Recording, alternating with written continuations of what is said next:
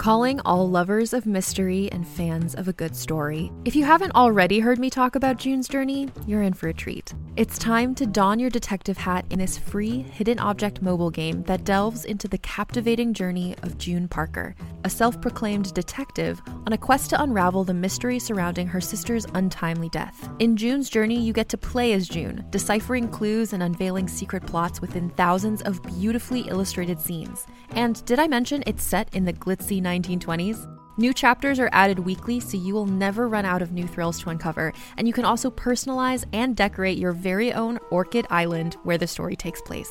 How sharp are your detective skills? Find out when you download June's Journey on your Android or iOS device, or play online via Facebook Games. Your detective journey awaits.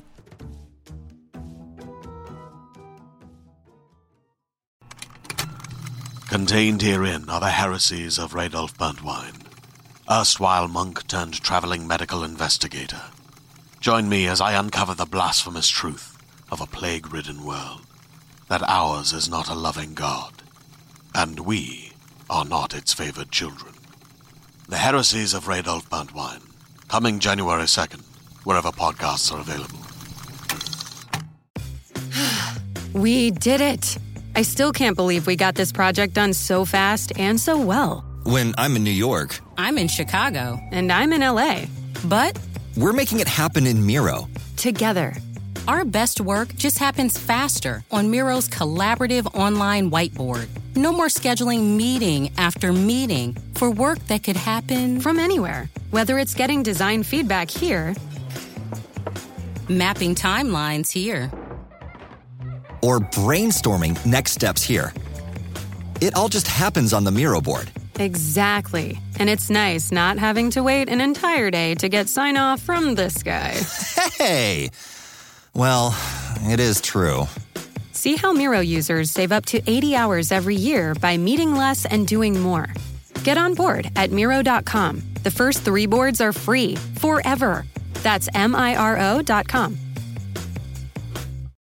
Everyone, this is John Rocha, one third of the Geek Buddies, with this awesome ad for you. If you like this show and you want to make your own, and some of you have reached out and asked us about making your own podcast, well, let me tell you about Anchor. It's free. There's creation tools that allow you to record and edit your podcast right from your phone or computer. And now you can even add any song from Spotify directly to your episodes. The possibilities are endless for what you can create, whether it's music analysis, your own radio show, or something the world's never heard before. Go ahead and let your freak flag fly. Anchor will distribute your podcast for you so it can be heard on Spotify, Apple Podcasts, and so many more places. And you can make money from your podcast with no minimum listenership. It's everything you need to make a podcast in one place. Take it from us here at the Geek Buddies. Download the free Anchor app or go to anchor.fm to get started. Now, on with the Geek Buddies show.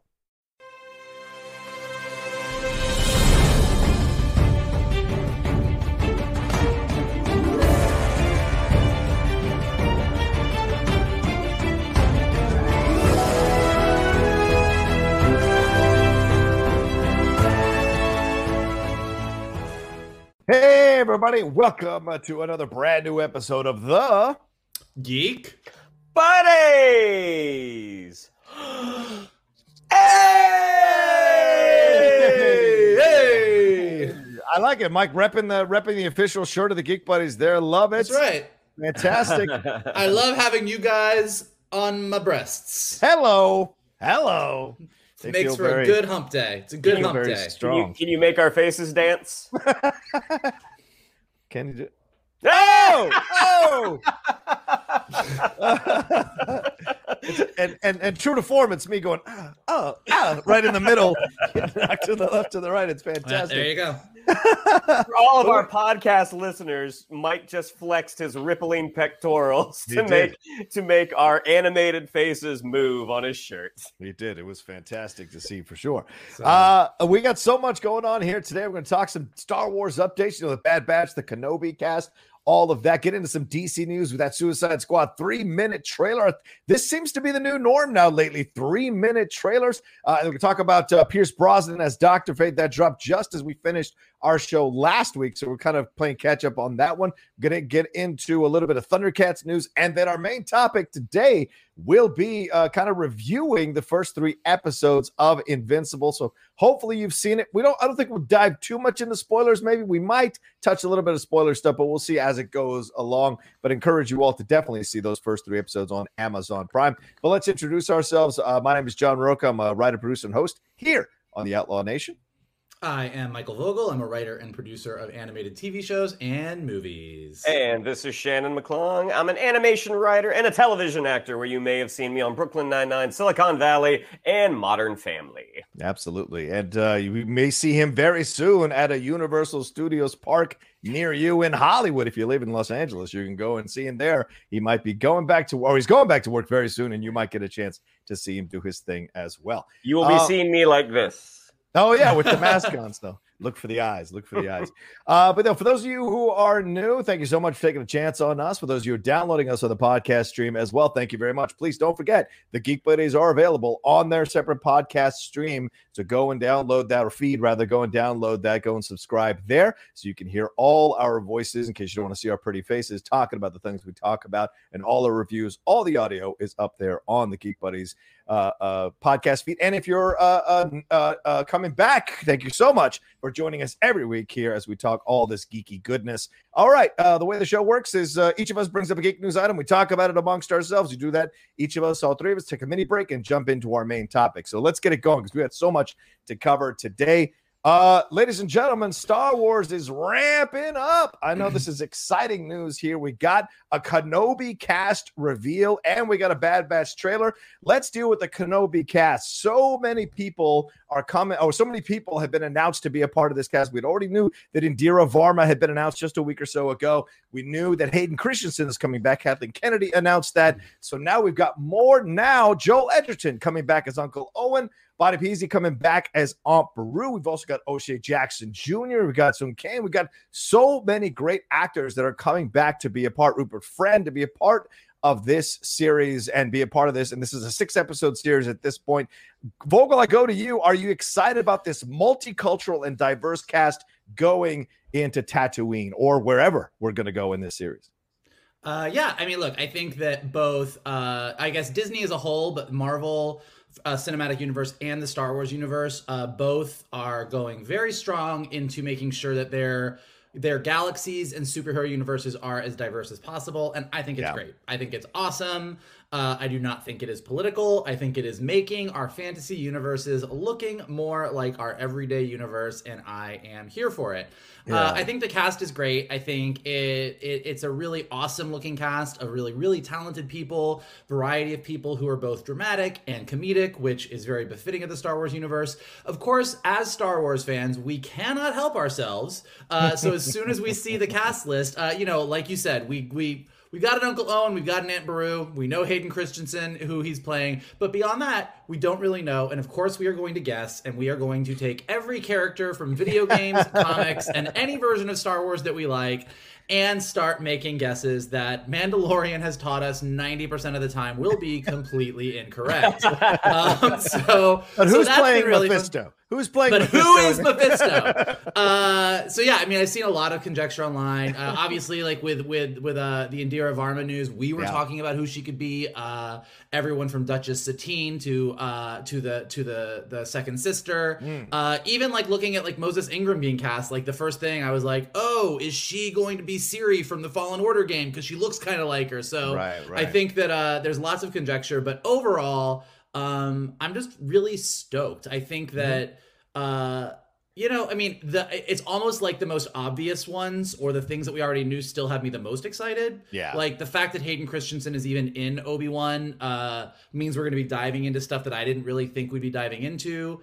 Uh, and I think Uncle Owen and Aunt Beru actually getting a chance to do something. Yeah. Is yeah. going to be nice. I think that, you know, having them cast in the prequels was nice because they fit the roles and they look like younger versions of, or much more younger than the timeline would, uh, would state that they should be, but still younger nonetheless. Yeah. Uh, younger versions of Owen and Beru, but actually getting to see a little bit of this dynamic of Obi Wan watching over this Yeah. chosen one versus an aunt and uncle who are like, we just want our kid to be safe.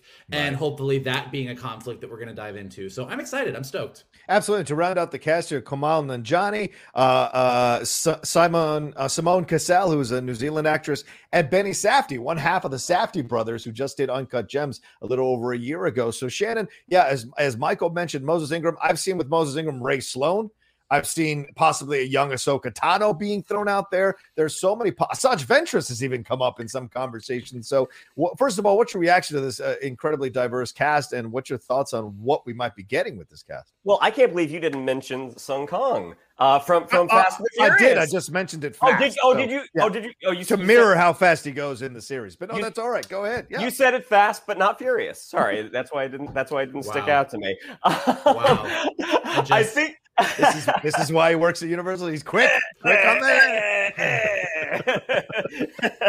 um, no, I think I think the cast is, is super impressive. Man, I love Yeah. the fact that we might get uh, um, uh, Beru and uh, Uncle Owen and and an experience with Obi Wan where they're kind of like, "Whoa, we do not want this guy Mm. near near this child that we're raising." I mean, I love the fact that you have an actor like Kumail Nanjiani who is. Uh, he, who's a comedic actor? He's known for doing voiceovers, but the Yeah. dude is shredded right now. So it's like, why couldn't he be a bounty hunter? Why couldn't he be somebody else? No, I mean, I think it's I think it's super exciting, and this isn't something that they've really done before. This type of cast announcement, where they li- literally put out like an eight by ten and say, "Here's everybody in the show." I mean, Yeah. that's that's super cool. I mean, and the fact that we're going to get the Cassian Andor series before this, I think we're supposed to get it by the end of the year. I, I thought, Yeah. and then Obi Wan will be next year. I mean, this this is super exciting. And as far as like the the Moses Ingram thing, I mean, she actually did tweet that I play with lightsabers. Mm. So automatically, because Hayden Christensen's in it, it's like, all right, are we going to get some flashbacks? Is she going to be that young Ahsoka? Is she going to be Asajj? I mean, this is all for Star Wars fans. This is this is a, an incredibly exciting time. No matter how you felt about the sequel trilogy, the fact that Star Wars is not showing any signs of slowing down is fantastic. yeah. Mike, you want to say something? Uh, no, I just hadn't thought of the Ahsoka Tano fly. I, I, Yeah. you know, I, uh, timeline's weird is that I, I kind of feel like, would they do another casting or would they Right. just have Rosario play her if they do younger? But like they could, like it would be interesting to see if they go down that road.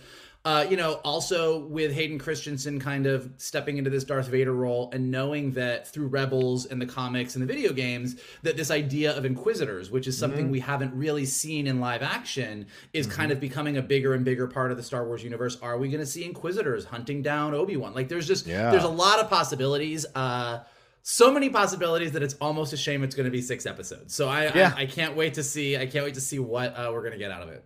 Yeah, swing back around to you, Shannon Bonnie Piesse. You know, we, we did our reviews of the vow. Michael, you saw the vow. So this is a very interesting thing to have on the heels of her being kind of part of our COVID lockdown uh, pop culture reference points over the last year because of her role in the vow. But also, there was a, a Starz series that I think she made in a couple appearances on that also detailed the stuff with the NXIVM cult. So to see her coming back to the role that really made her famous of all the stuff that she endured after she got this role is kind of interesting, almost like a closing of the circle, a coming home type of thing, don't you think, Shannon? Yeah, I do think it's really interesting because uh, one, I think what what that showed you, um, you know, her career did not necessarily take off Right. after the prequels, um, and Joel Edgerton's did. I mean, he Mhm. he became a very prolific actor and a director, um, but that just kind of goes to show you that just because you get cast in one of these huge projects, it's like you have you have a bright path, but it's not it's not in cement like it's it might not Yeah. be permanent and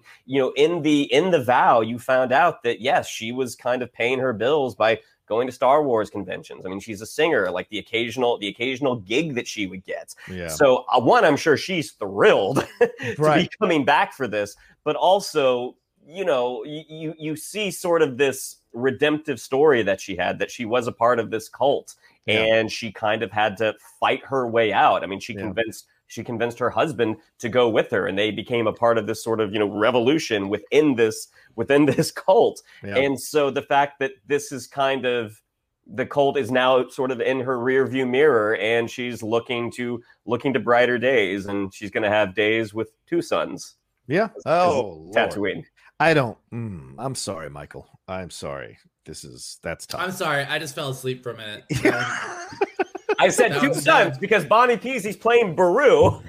Oh, they're on boy. Tatooine. Oh boy! Wow. Wow! Thanks for Wow. revisiting. Thank I you. mean, it was. Thank you. I mean, if you got to explain the joke, I feel like. Well, anyway, uh, yeah, and I'll be curious to see what O'Shea Jackson Jr. plays in this as well. Yeah. I mean, you know, he's been so great building his resume, building his reputation as an actor ever since he came out uh, as playing his dad in Straight Outta Compton.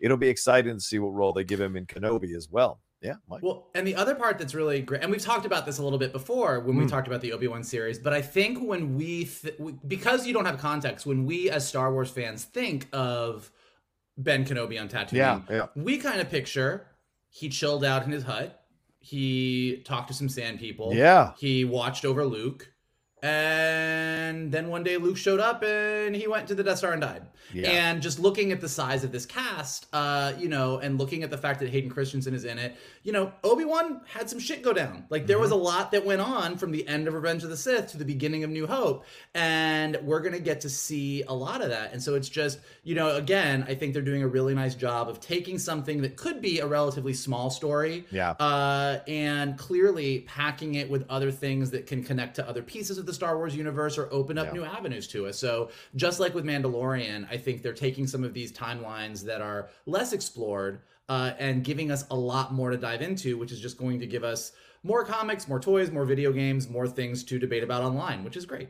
That's a great point. Absolutely. Yeah. And hopefully it's a story that merits the six episode series. You know, we, because obviously we're not going to go all the way up until where Luke is 17 years old, you imagine. So, or whoever he- old he was when, when uh, that whole thing started in A New Hope. So hopefully we'll get a really good story that makes it worth having done this series and bringing all these people to be a part of it. Start shooting it up to, in April already. And uh, of course, Deborah Chow leading the way on this one, directing it uh, and making it possible for us to see this. Um, and that is the only bit of Star Wars news. The Bad Batch dropped a new trailer. We're on the precipice of this thing coming out. We're only, what, about a month away? I think it's dropping May Yeah. 4th.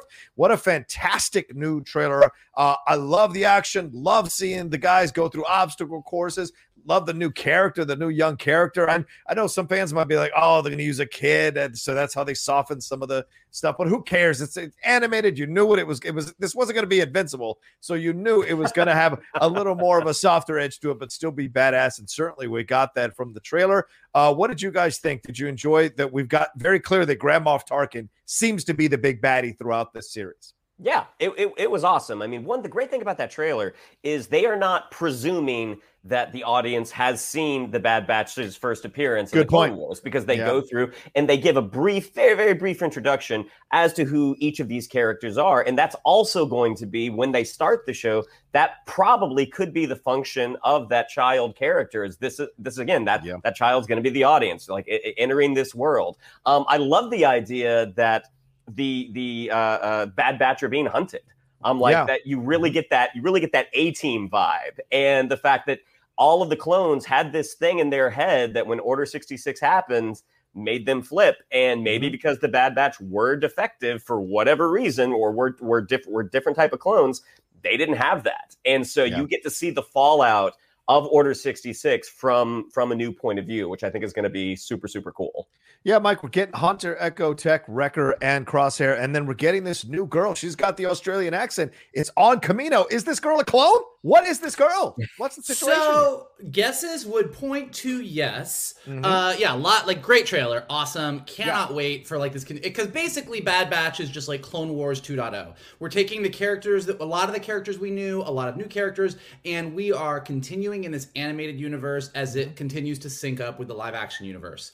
Uh, this new character, young girl, uh, has the New Zealand accent, as you guys said, so definitely seems like she would be a clone, but all clones are exact clones of Jango Fett, and a girl would be a slightly different clone. Yeah. Uh, now, what is interesting about her is that she is wearing a pendant on her head.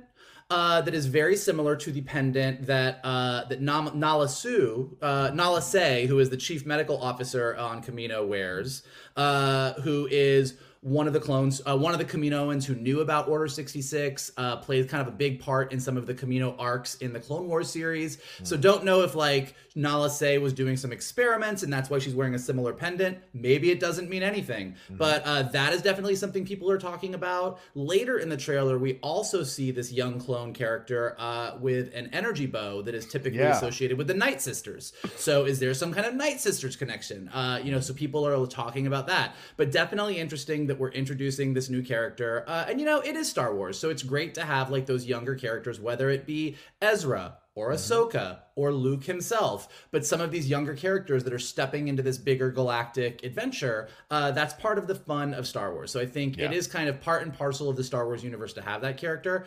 Uh, kind of think that the Bad Batch, we might see some uh, divisions amongst them based Ooh. on the trailer and see yeah. certain one character in particular who's there at some points but not there at others. And so mm-hmm. looks like we might have some defections or bad batch against bad batch in the trailer. And then just some of the other you know obviously you guys said we see moff tarkin. We also see a young saw gerrera yes. uh, in there. So gonna get see more of his story. Uh, obviously saw gerrera a character who was introduced in Clone Wars animated. Then most people know him when Forest Whitaker reprised the role in Rogue One, and then Forest Whitaker did the voice of the animated character in Rebels. But right. this is a younger Saw Gerrera before we get to the Saw Gerrera in Rebels. And so him playing a part, and obviously we also see Ming Na's character Fennec Shand in the trailer, yeah. looking yeah. like she is hunting the Bad Batch. So yeah, right. so like lots of great Star Wars connections. Uh, and these characters uh, do just look awesome. And uh, mm-hmm. oh, and obviously, sorry, forgot the one that pe- people are most excited about. We also see Rex in the trailer. Yep. Yep. So yep. we know that uh, Rex, uh, post dealing with everything with Ahsoka at the end of season seven of Clone Wars, is going to tie back into this story, and we're going to see what goes on with him when he is uh, with the Bad Batch as well. So lots yep. of Star Wars goodness to be excited about. I cannot wait. And uh, it does premiere on May the fourth with a seventy-minute premiere, so kind of Woo! supersizing the first three episodes together.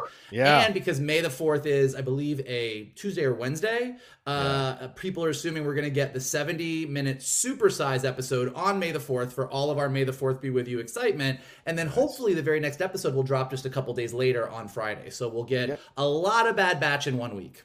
For sure, and uh, to and to make the official announcement, Laura Kelly will be coming back to join us for the reviews of Bad Batch. Uh, confirmed it with her yesterday, uh, and of course there was a lot of excitement about her on Twitter, and so uh, I reached out to her personally, and she was a- absolutely all guns blazing, excited to come back and hang out with us for these reviews. So she will be Yay! back to do those just like she did Mandalorian. So shout out to Laura Kelly. We might have another announcement later on in the show as well. All right. Uh where shall we go to next? Who's next? I know from a galaxy far, far away to uh to to the DC galaxy, to the DC universe. I, I, didn't I didn't have that planned out. Uh, sometimes sometimes the path doesn't present itself. Sometimes.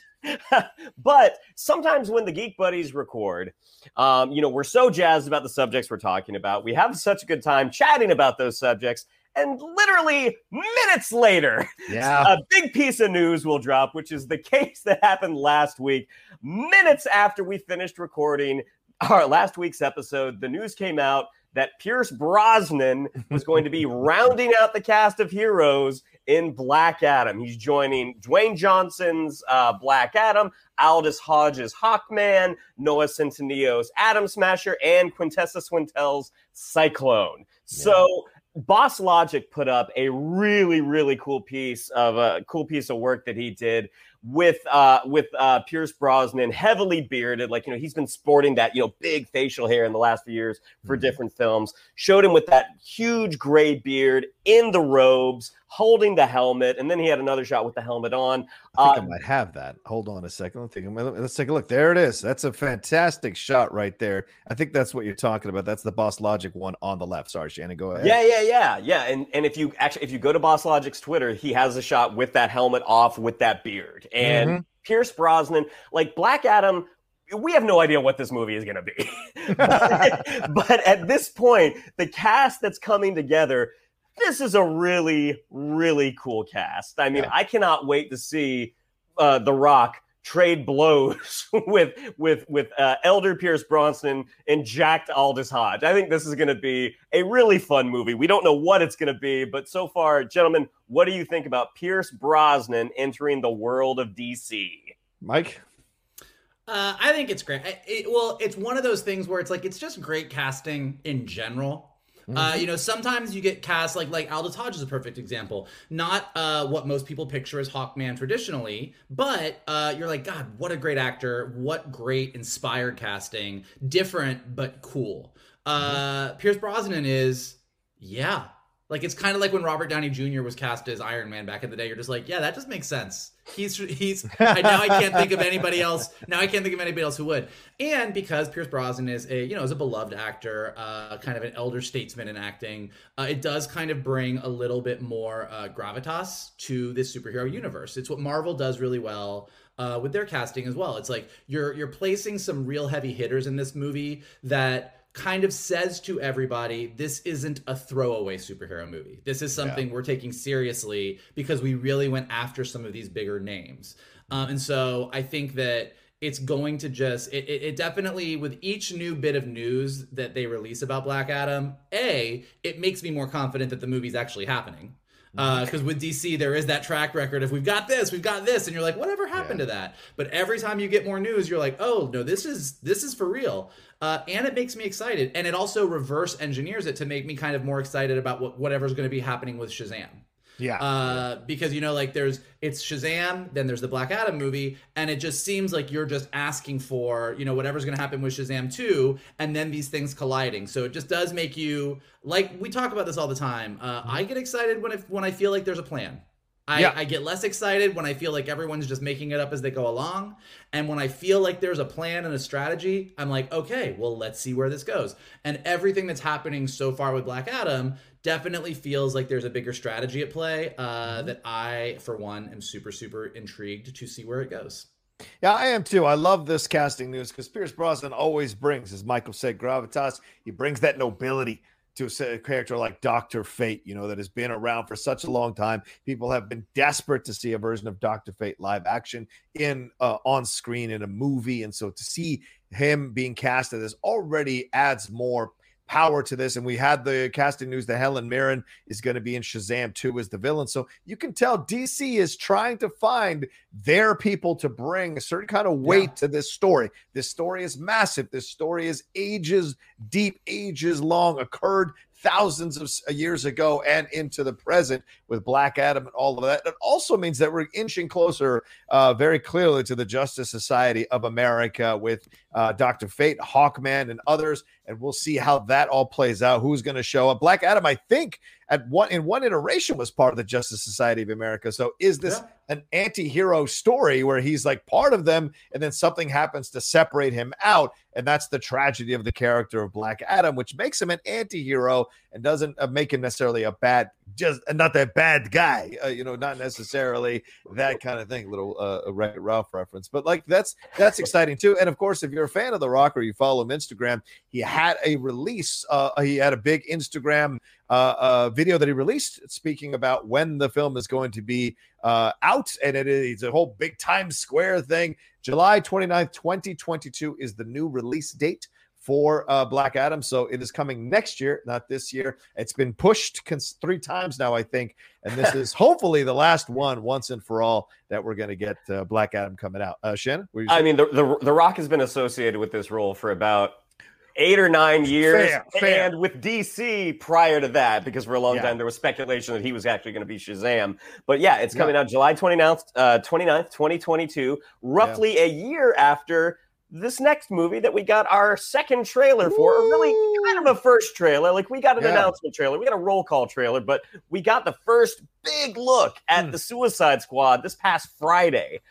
Oh my gosh, like what what a blast this trailer was. I mean, they definitely they're, they are touching the past because you do see Joel Kinnaman, you see Margot Robbie, you see Jai Courtney, you see Viola Davis. I love that Viola Davis is in kind of brighter colors because that's not really the Amanda Waller that we got from the first movie. But yeah. this this movie just uh, look. I mean, you can you can think whatever you like about James Gunn, but you know yeah. you you definitely know a James Gunn movie when you see it, and this looks unapologetically James Gunn. I mean, you have you have the 80s music, you have the the really funny interplay between the characters. You we got our first glimpse at Starro.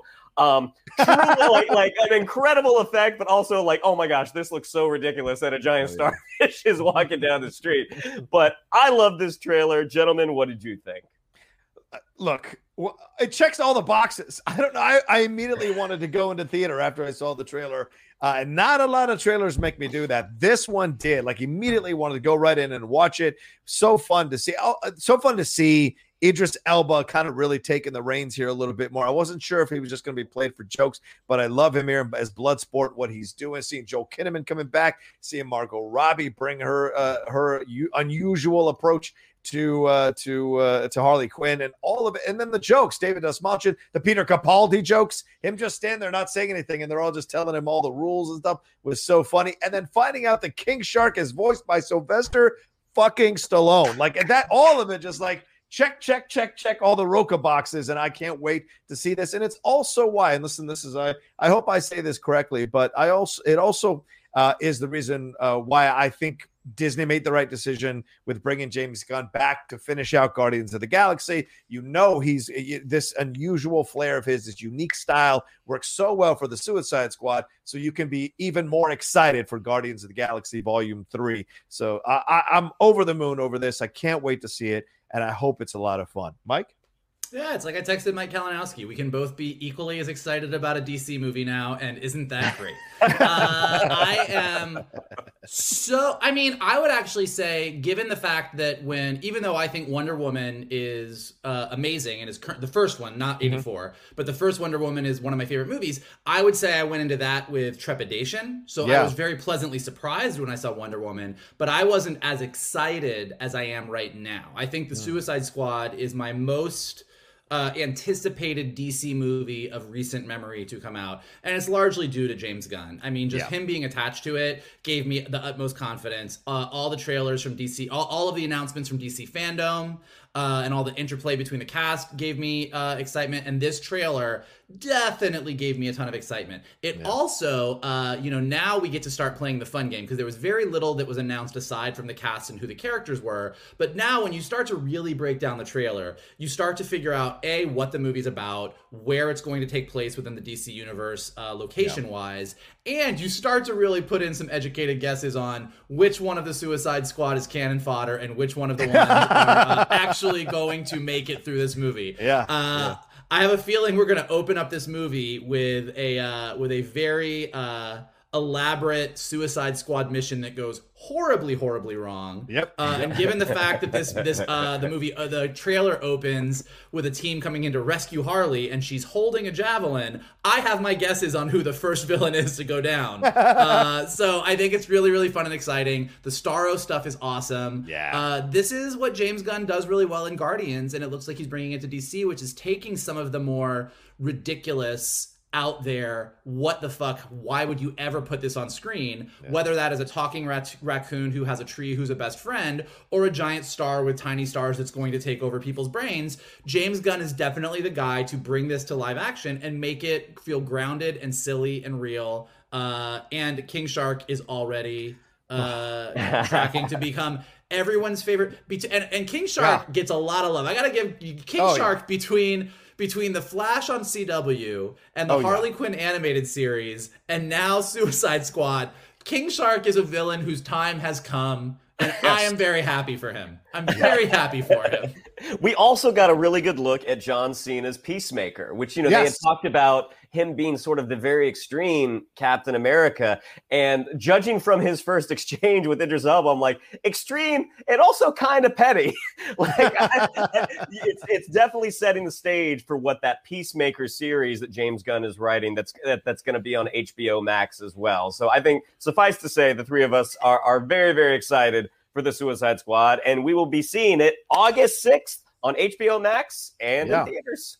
Yeah, that's for sure. Also, and it's yeah, go ahead, man. No, I also just want. I mean, I mean, we we talk about it all the time, but like, you know, just huge shout out to Margot Robbie.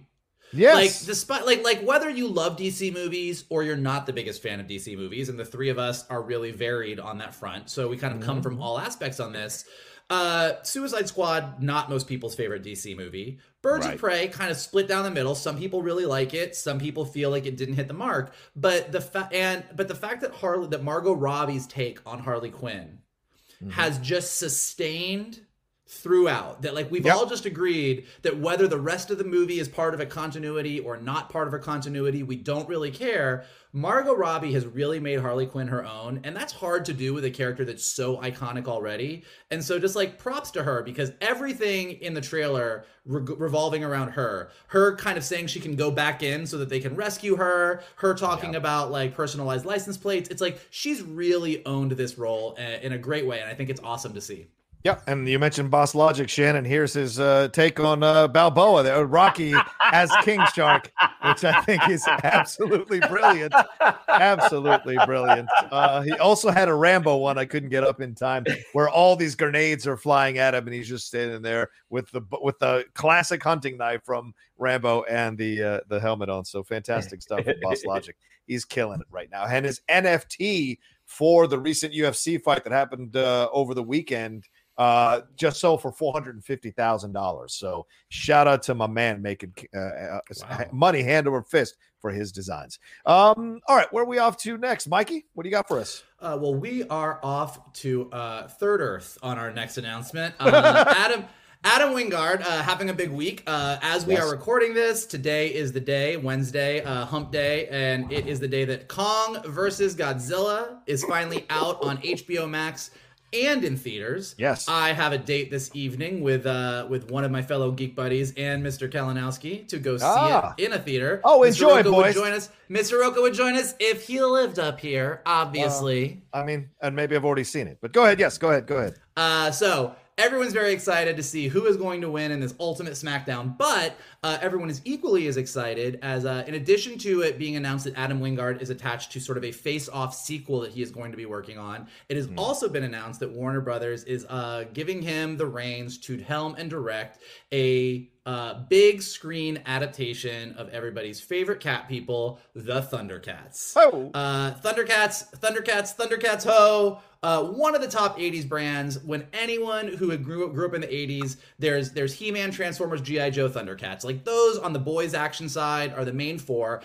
And the Thundercats are ones that uh, people have tried and talked about it. There have been big screen adaptations. There's been two different animated series, neither of one that was a huge, huge hit, uh, both on Cartoon Network. One that was much more adult, one that was much more younger in a Teen Titans Go sense didn't quite hit the mark. But despite all of that, the story of Lion-O and the other Thundercats who leave Thundera, come to Third Earth, and have to fight mutants of Plun-Darr and Mumm-Ra, as batshit crazy as it is, has somehow sustained, and people are obsessed with it. And one of the people uh, that was obsessed with it was Adam Wingard. Uh, in a, in the in the Deadline article uh, where they're talking to him about it, he reveals that when he was in high school, long before he knew he was going to be making movies, he wrote hand wrote a hmm. Thundercats screenplay.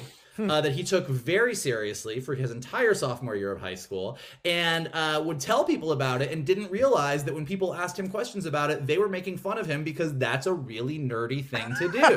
uh, but now here he is, all grown up and getting to do it. And I think yeah. the best part about his announcement is that he made it very, very clear that this movie is going to be a uh, some kind of CGI animation special effects hybrid mm-hmm. and that he's very clear on the fact that the Thundercats will not look like Ooh. the characters in Andrew Lloyd Webber's Cats because we we have all seen that and we don't want to see it again. No uh, so cuts. it's going to be yes. really no more butthole cuts here. um, but yeah, so I'm super excited about this. Thundercats was one of my faves growing up, uh, and I'm excited to for the potential.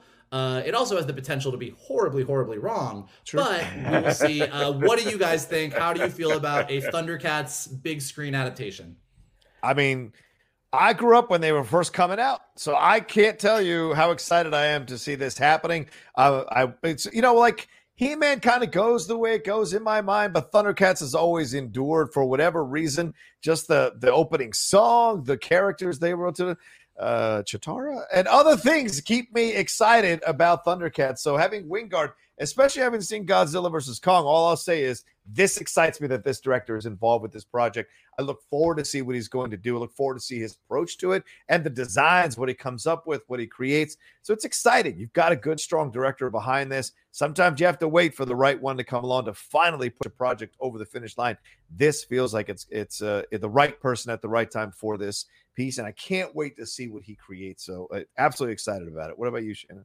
I mean, super interested. Like, I'm not mm-hmm. overly familiar with his with his directing. I've seen The Guest, which was a really kind of cool, fantastic, cool, yeah. weird horror movie. Yeah. Um, I I will probably have a better better sense of how I feel after watching Godzilla versus Kong. Okay. Um, the the route he's choosing to go, I find really interesting because I feel like you know Warner Brothers has the has the rights to Thundercats. They they, there have been rumors that they've been trying to do like a live action version for a mm-hmm. very long time and it's one of those properties it's like how how do you make this work with people like mm-hmm. like it's not to say that it can't but it's like this is a challenge but the fact that they're taking an 80s an 80s animated series and giving it the big screen CGI animated treatment. I'm like, this this is a unique swing. I don't feel mm-hmm. like this has really happened. I mean, like they did it with the Transformers movie, yeah. but that was back in the 80s, and that was when that property, it, the cartoon was, you know, hot, hot, hot. Right. Um, this this is going to be an interesting project, and and I I don't think there's going to be any middle of the road here. I think it's either going to be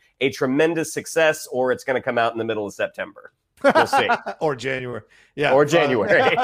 certainly possible, but We'll see. Um, all right, is that it? Anything? Any other update on that, Michael? Is that it? Uh, that is it. More, okay. more to come. More to come on Thundercats. Uh, we will definitely keep you posted. Absolutely. All right, let's take a quick break here, and after that, we'll jump into our main topic, and that's discussing the first three episodes of Invincible. We'll be right back. Do do do. What was that? I don't that, know. Was that, that? That is that, am, that is that is Amazon Prime. When you start oh. the app on on your oh. TV, that is the that is the little sound. I don't think I've ever heard a sound with Amazon Prime, but okay. it's there. It's there. No, I can. You know, I'm not going to fight it. I, I, just know the Netflix one. Like, boom, boom. Wake up. Got it. I got it. Uh, anyway, yeah, this as uh, as uh, Shannon just mentioned here, Amazon Prime has released the first three episodes of Invincible. This happened just a few days ago. We'll be releasing another episode here on Friday. Uh, but uh, all of us have been fans of the comics uh, and enjoyed these characters. This is from Skybound Entertainment with Robert Kirkman. You know, I host SEN on the uh, Sport Entertainment Network, which is part of the Skybound entertainment. So I'm trying to, you know, just just giving you my uh, honest thing uh, right off the bat. But uh, I was absolutely excited for these to come out. It took me a while to get around them because I really wanted to find like two hours where I had nothing to interrupt me. Watch them this morning, and now we're going to discuss them. Mikey, I go to you first. You're our comics guy here. What was your feeling about this over this overall start to Invincible, and how great do you feel, or not great do you feel about how they've transferred the comic into an animated series form? Uh, I feel really oh. great about it. I have a uh, I have a, a personal a personal story attached to this. When I was at Sony Television mm. uh, as an executive years ago, I tried to get the rights to Invincible. Uh, met with Robert Kirkman, wow. producer Dave Alpert, and then when I went to Hasbro Studios, I also tried to get uh, Hasbro together with them to do it, and uh, came kind of close. Like there's a lot of meetings. There was actually even a couple flights to Rhode Island, and I'm really glad it never happened. I'm really glad that I failed on that front because that would have been a different kind of adaptation of Invincible that wouldn't have been what this is. And what this is is despite the fact that they've sort of adapted the story, moved some things around, this is a very very true adaptation of what Invincible is in the comics mm-hmm. to the big screen. It's actually really interesting because when Invincible was first released as a comic book, it was at a time uh, in like the early 2000s when uh, DC and Marvel were taking themselves really seriously. There was a lot of like really big, epic. Uh, yeah. shattering the universe storylines and invincible came along and kind of like while being a serious superhero story also kind of made fun of the superhero universe and it's interesting that Invincible is coming out now because it's almost like now the world uh, or moviegoers in general, the more average moviegoer, is much more familiar with superhero universes.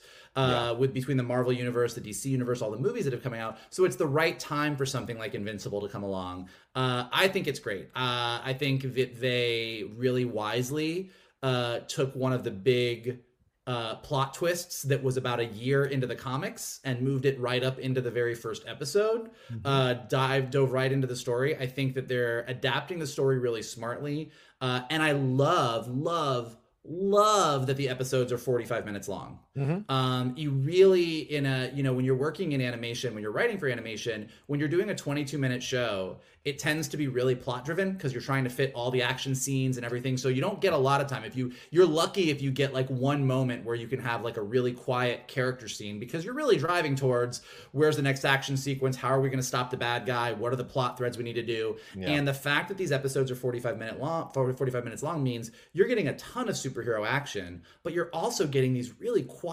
beautiful character moments that uh that almost feel like something you're more used to seeing in an anime where they Yeah. really do focus on emotional beats uh, a lot. And so that's really refreshing. I'm just super happy about the whole thing.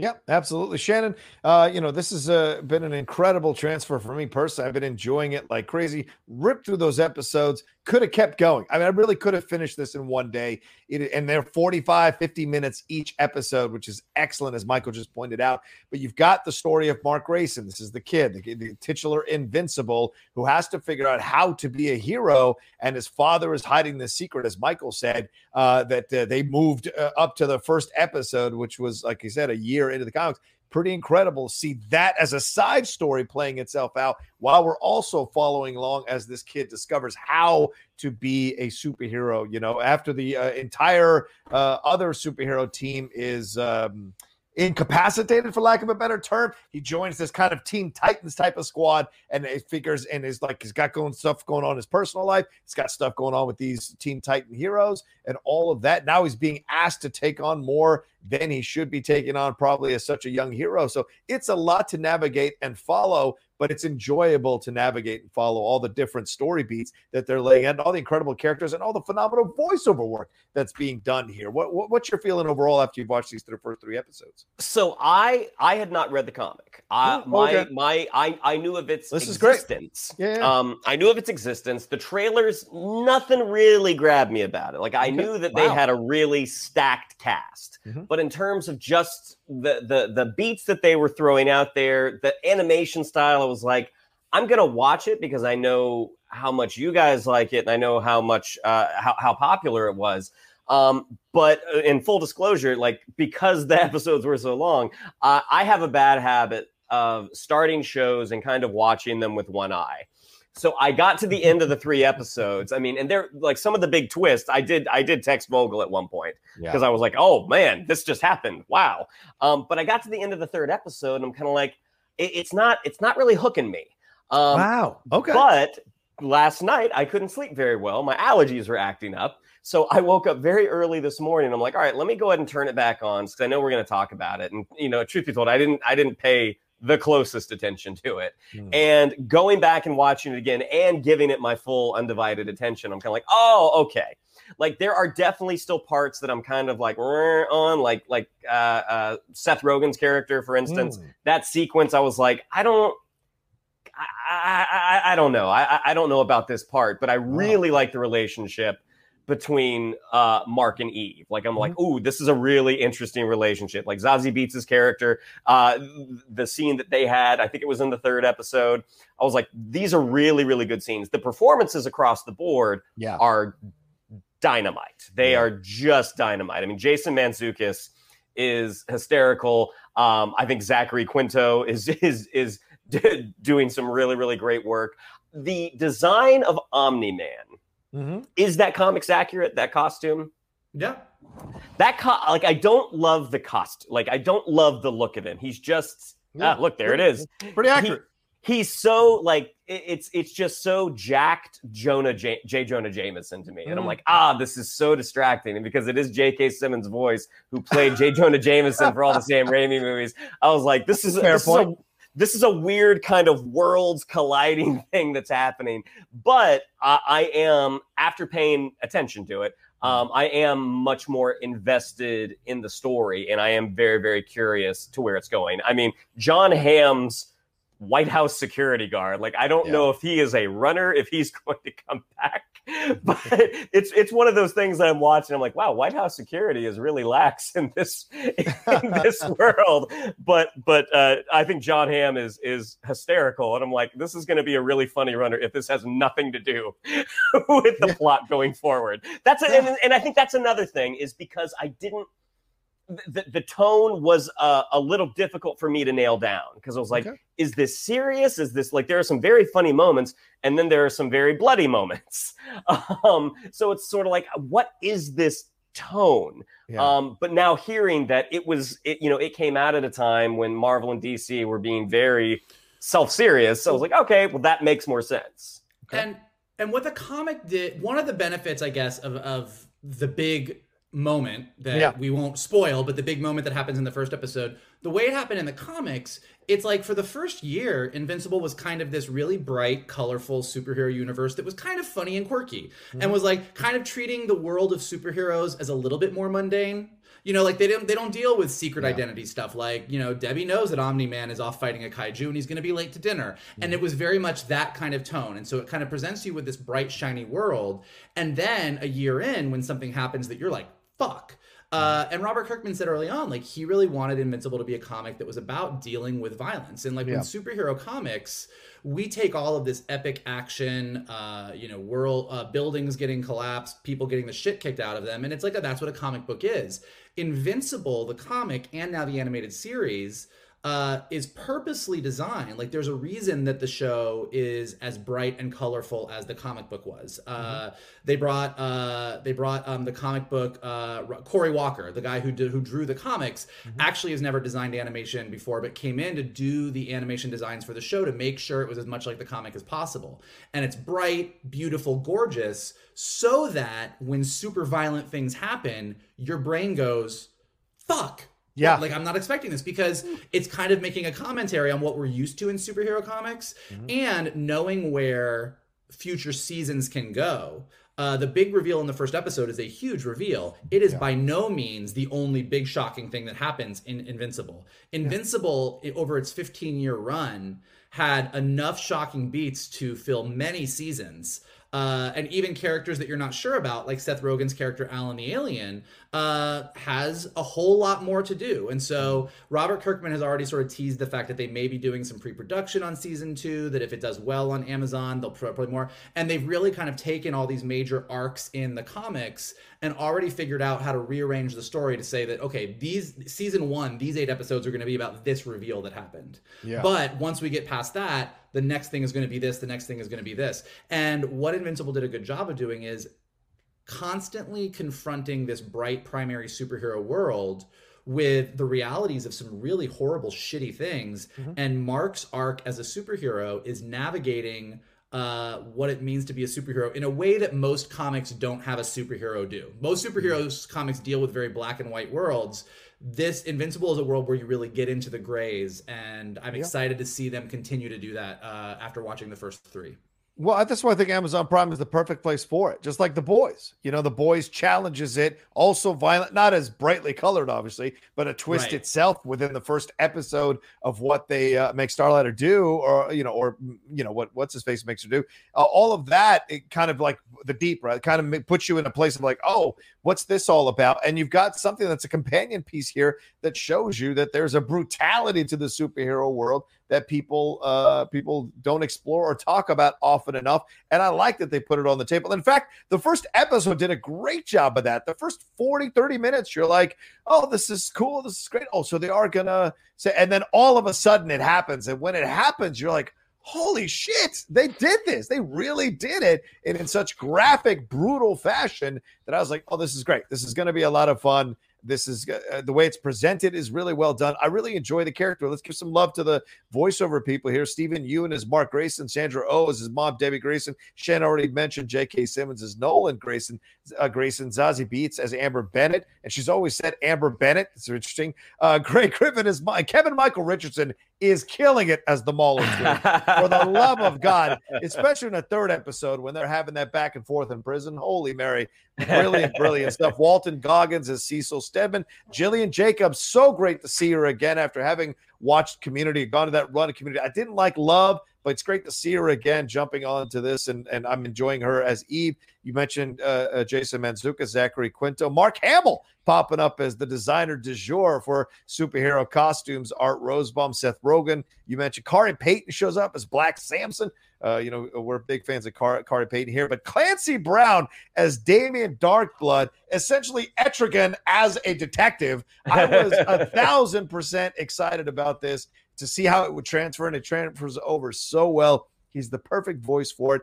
And they're giving you some storylines here, some subplots to really connect to and watch to see how they're going to connect. If you've read the comics, you know, but you're always wide open to see how an animated series, especially as Mike mentioned, how they changed the big reveal in the first episode. You're you're looking to see how they make these pieces all now line up as you go forward. Uh, so I'm excited about that overall as War Woman. She was great as War Woman. Michael Cudlitz was in this thing as well. And Lennie James as Darkwing uh, for the first uh, episode. Djimon Hounsou, uh, Sonequa Martin Green. This is the guy, Gary Anthony Williams, Sean Patrick Thomas. This is the kind of voiceover cast. on and on and on. Yeah. Yeah, it's, it's incredible.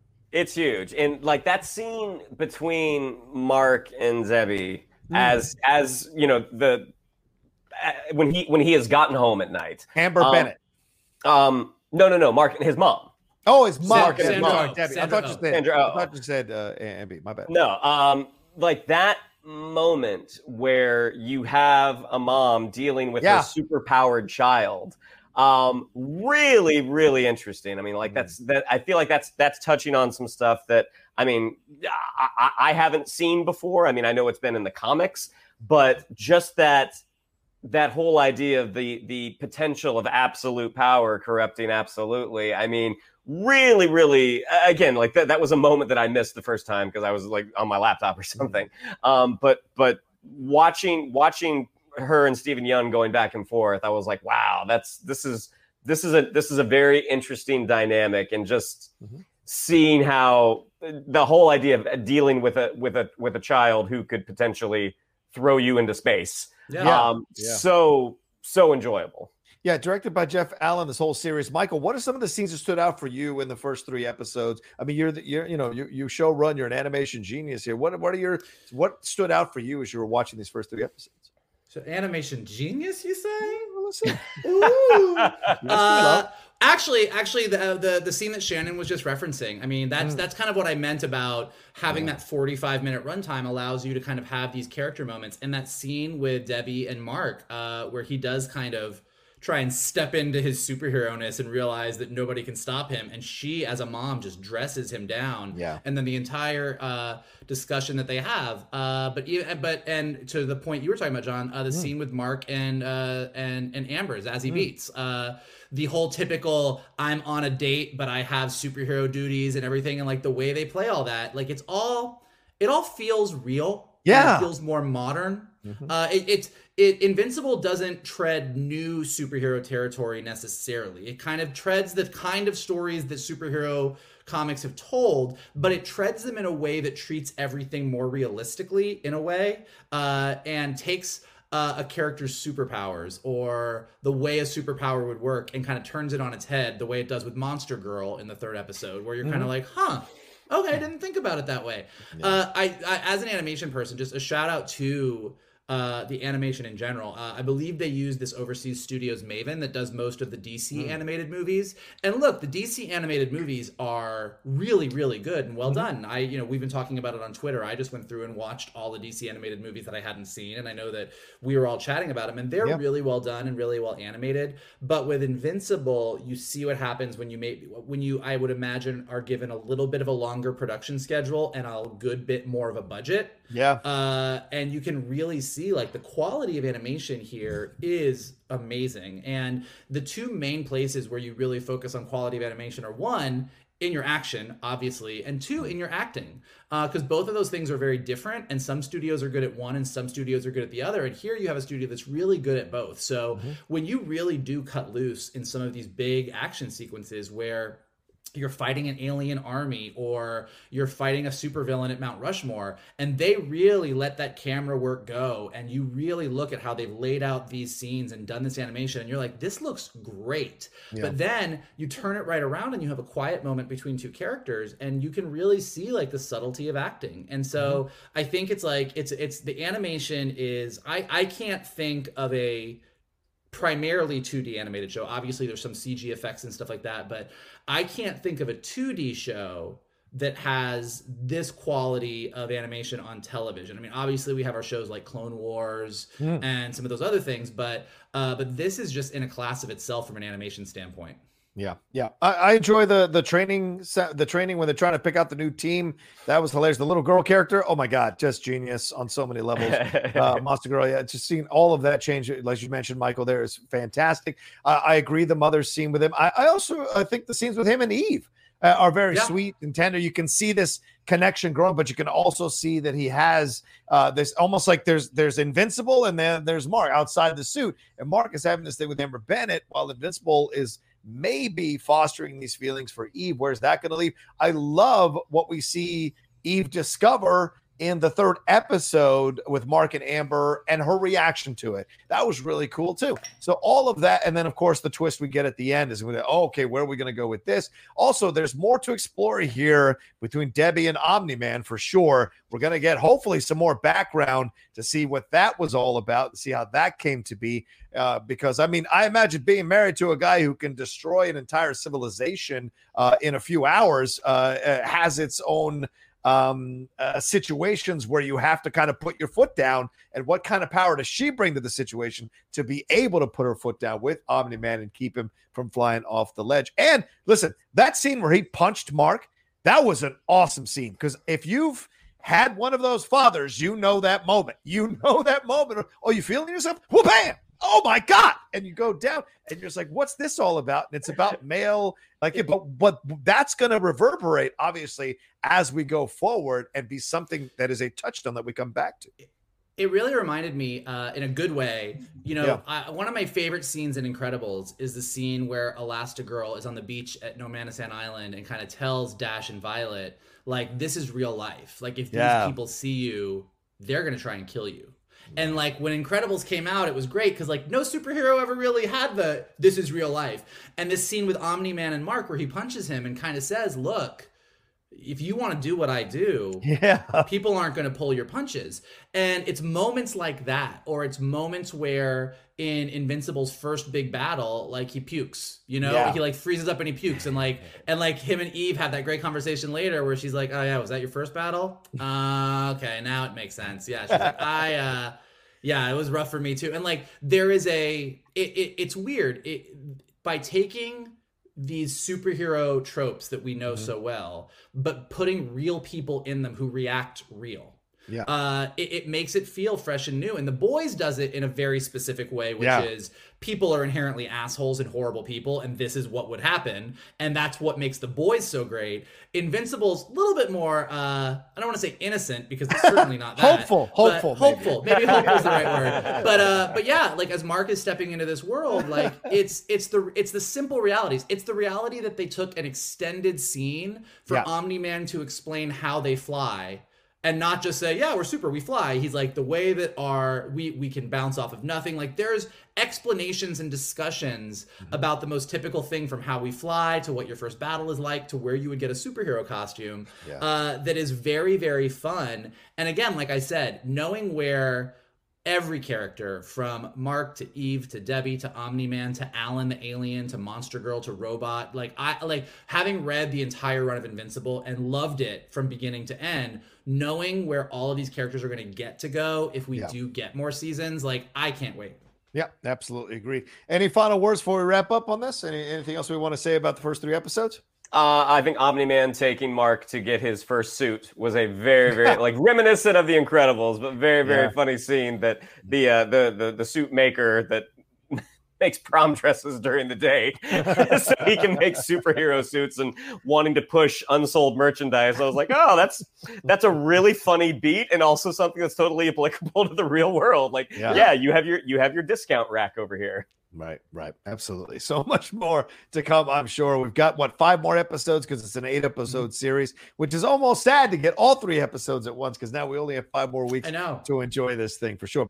And thank you all so much for watching this episode of the Geek Buddies as well. It was a lot of fun bringing you uh, this episode, to talk about all the great stuff in the week of geek. I kind of like that term now. I'm, I'm, I'm going to be using it. The week of geeks. Fantastic. You can take it. You're the boss. You take we, it. We should hashtag it and put it on the shirts. That would be fantastic. Um, uh, Shannon, what do we have to tell them? Yeah, I'd like to follow us on social media. On Twitter, it's at geek underscore buddies. On Instagram, at the underscore geek underscore buddies. If you'd like to follow me on social media, on Twitter, it's at Shannon underscore McClung. On Instagram, at Shannon the Geek Buddy. If you would like to follow Mr. Vogel, it is at mktoon and if you would like to follow Mr. Rocha, it is at the Rocha Says. Mike?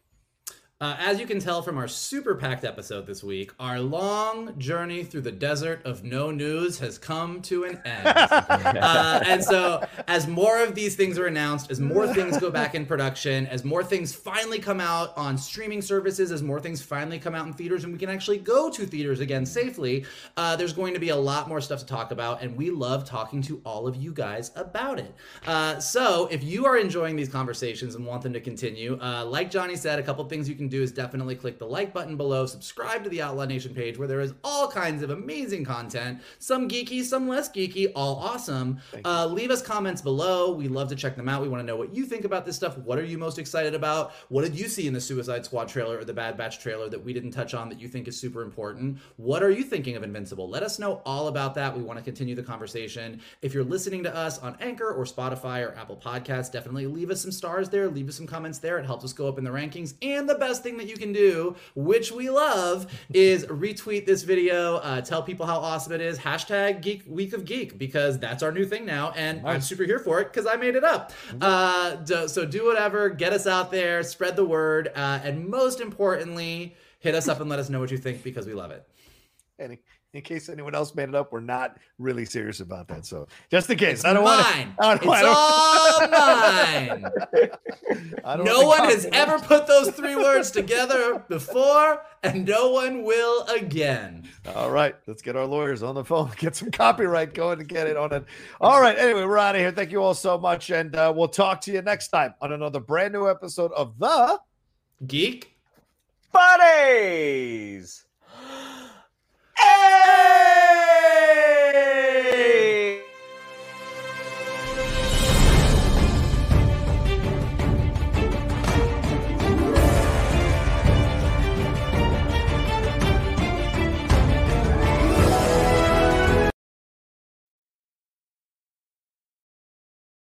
Hey there, this is Justin Bartha. I made a funny new podcast, King of the Egg Cream. It has the greatest cast in the history of podcasts with actors like Lewis Black. I'm torn by my feelings for two women. Bobby Cannavale. You can eat it, or if someone hits you, you can put it on your cut. Melanie Lynskey. I wonder what these marvelous things are that look just like boiled chicken feet. Jason Ritter. I can break things and pick locks and kill people. Michael Stuhlbarg. The whole point is to inspire people that they should make themselves better. Ari Graynor. No, don't whet its appetite. What are you, an idiot? Me, Justin Bartha.